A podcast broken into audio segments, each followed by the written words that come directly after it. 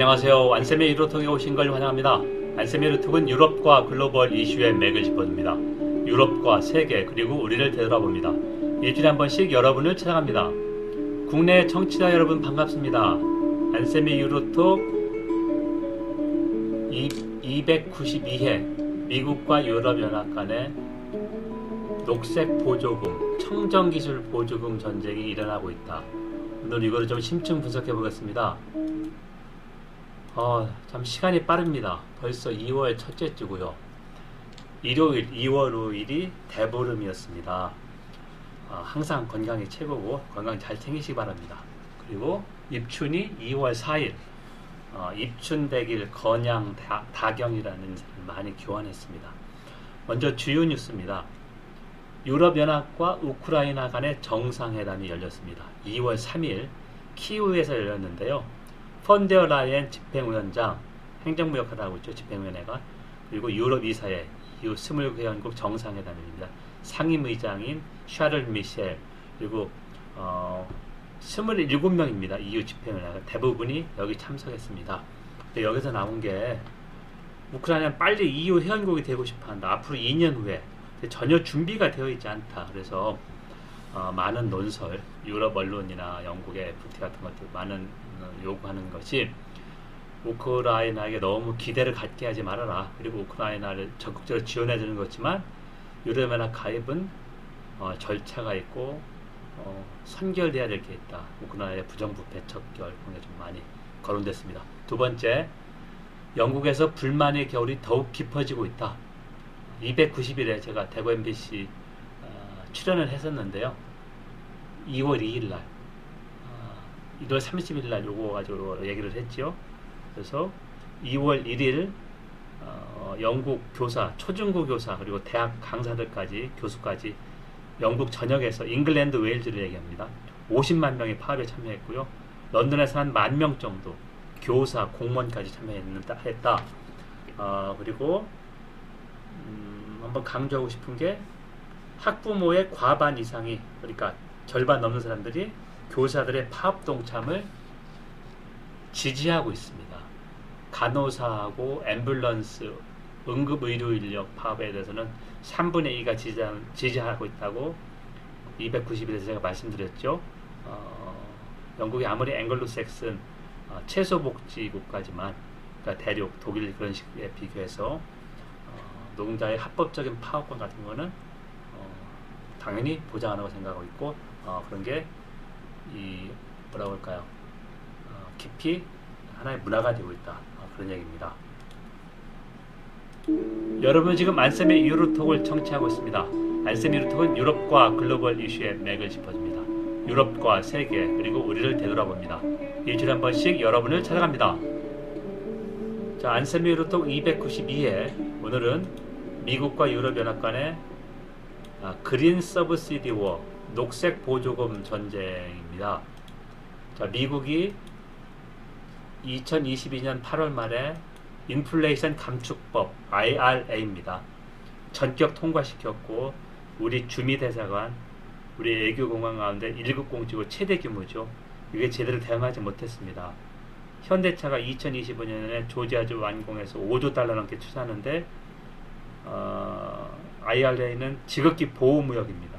그러니까 미국에서 생산되는 전기차만 지원하고 그리고 어, 거기에 생산되는 배터리 같은 부품도 40%에서 앞으로 6년은 100% 미국하고 FTA를 체결한 국가, 미국과 중국 FTA 체결이 안 됐으니까 우리 LG에너솔 같은 거 미국에서 생산하고 있지만 지원을 못 받습니다. 그리고 IRA 감축법에 지원한 어, IRA 목적이 미국 IRA 목적이 기후 위기 적극 대응, 그 다음에 에너지 안보 강화인데요. 3,690억 달러, 500조 원 정도입니다. 올해 우리나라 예산이 638조 7천억 원인데요. 우리 예산의 한 80% 정도를 어, 대규모 청정 기술, 클린텍 에너지, 에 투자한다. 유럽연합이 2019년 12월에 그린딜 2050년까지 탄소 중립적인 대륙 최초로 만들겠다 해서 그때는 미국은 트럼프 행정부였으니까 전혀 관심이 없었는데 바이든 행정부가 들어서면서 전격적으로 이걸 했다. 그래서 유럽연합은 어, 2021년 6월 바이든이 첫 해외 순방 유럽연합하고 나토를 했습니다. 그때 만든 기구가 TTC입니다.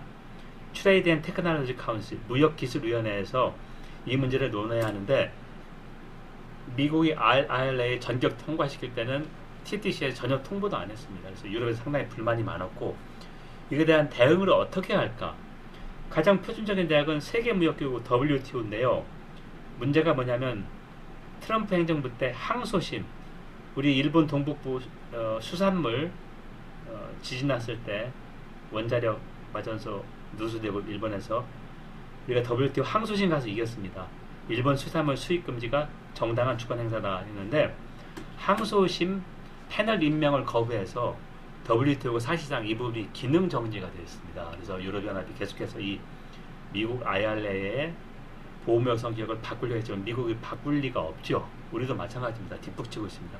그래서 결국 유럽연합이 칼을 빼든 게 유럽연합도 아, 청정기술에 대규모 지원하겠다. 그래서 2월 1일 날 폰데어라이엔 집행위원장이 큰 틀의 계획을 발표했는데요. 어, 저 이거 칼럼도 좀 쓰고 있는데 일단 아, 방송 나간 다음에 칼럼이 나오면 어, 제가 댓글을 달아드리겠습니다. 팬데믹 금융 펀드, Economic Recovery Fund가 한 천조 원이 넘습니다. 이게 37%가 Green Transition이다. 아, 그러니까 이제 녹색 전환에 사용되는데 이 비중을 높인다. 이거는 회원국 간의 이견이 없기 때문에 곧 시행된다. 그리고 Emission Trading Scheme, 어, 탄소 온실가스 배출권 시장에서 여기에 어, 의무적으로 포함되는 산업 범위를 넓히고 어, 그 다음에 이 할당량도 줄이고 무료 할당량도 줄인다.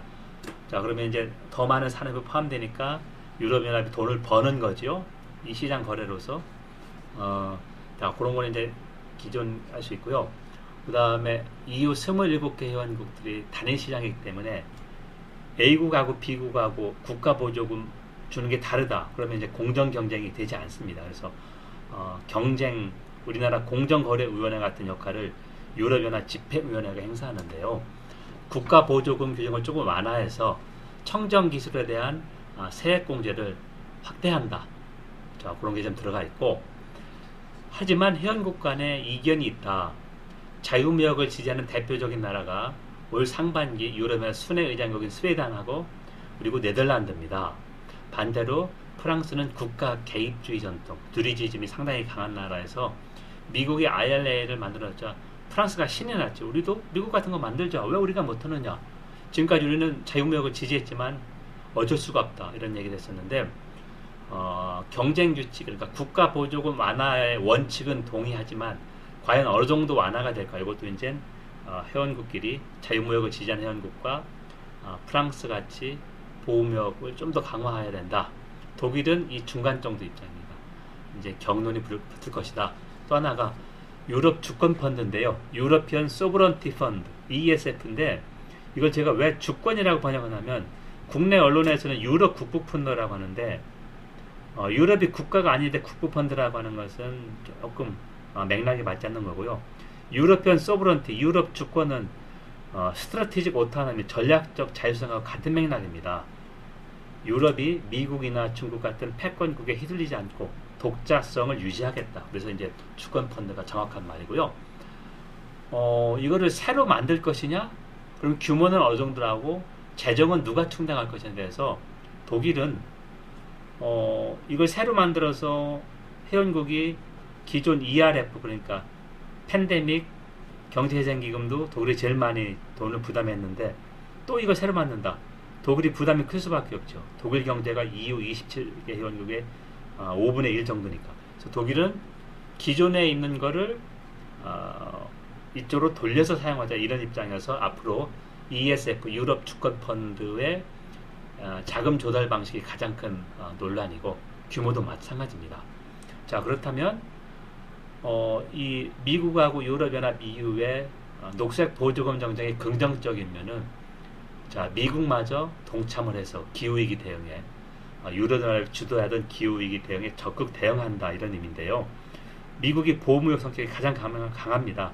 유럽연합은 아직 세부적인 내용을 정해지지 않지만 어, EU가 드러내놓고 미국처럼 어, 미국 산업만 지원하겠다. 요거는 하기는 쉽지 않거나 아니면 그렇게 해도 비중이 아, 낮을 거로 저는 이제 어, 예상을 하고 있고요.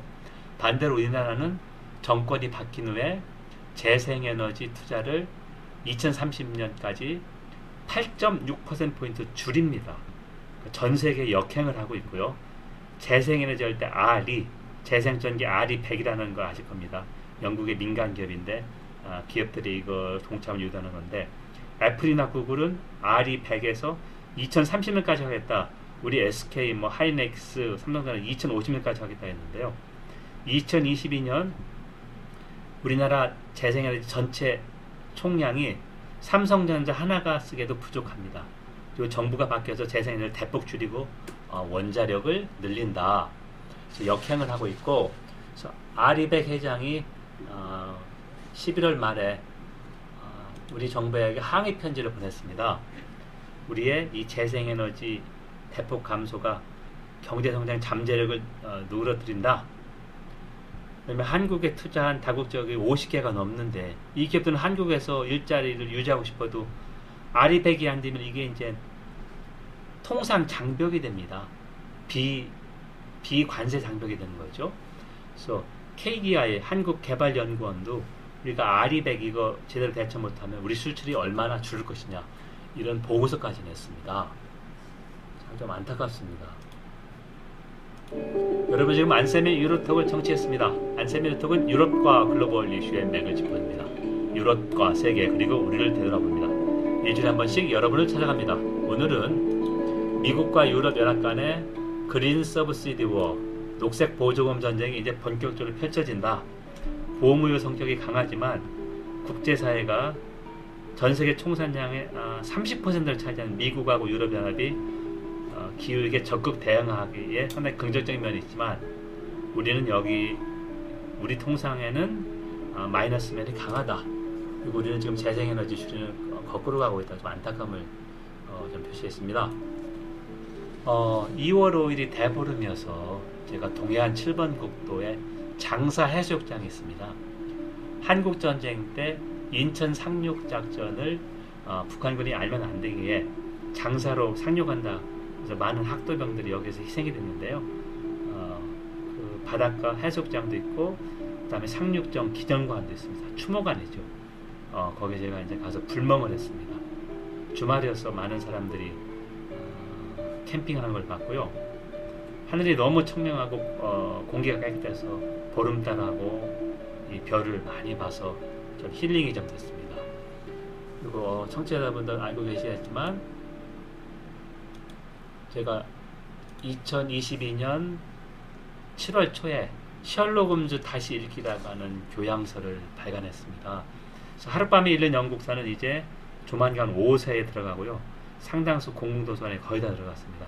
셜록 홈즈 다시 읽기도 조금씩 이제 어, 판매가 되는데 어, 애청자분들께 제가 권해드리고 싶은 것은 셜록 홈즈 모르는 사람이 없지만 셜록 홈즈를 그 당시 영국 역사 문화에 아, 맥락에서 읽고 왜 탐정이 아니라 컨설팅 탐정이고 과학 수사는 어떤 의미고 어, 셜록 홈즈에서 보이는 어, 왜 신여성 그러니까 가정교사는 어떤 의미고 어, 그런 걸 좀 재밌게 다루었습니다. 한번 어, 관심을 가지면 감사하겠습니다. 경제에서 감사합니다. 다음 주에 뵙겠습니다. 감사합니다.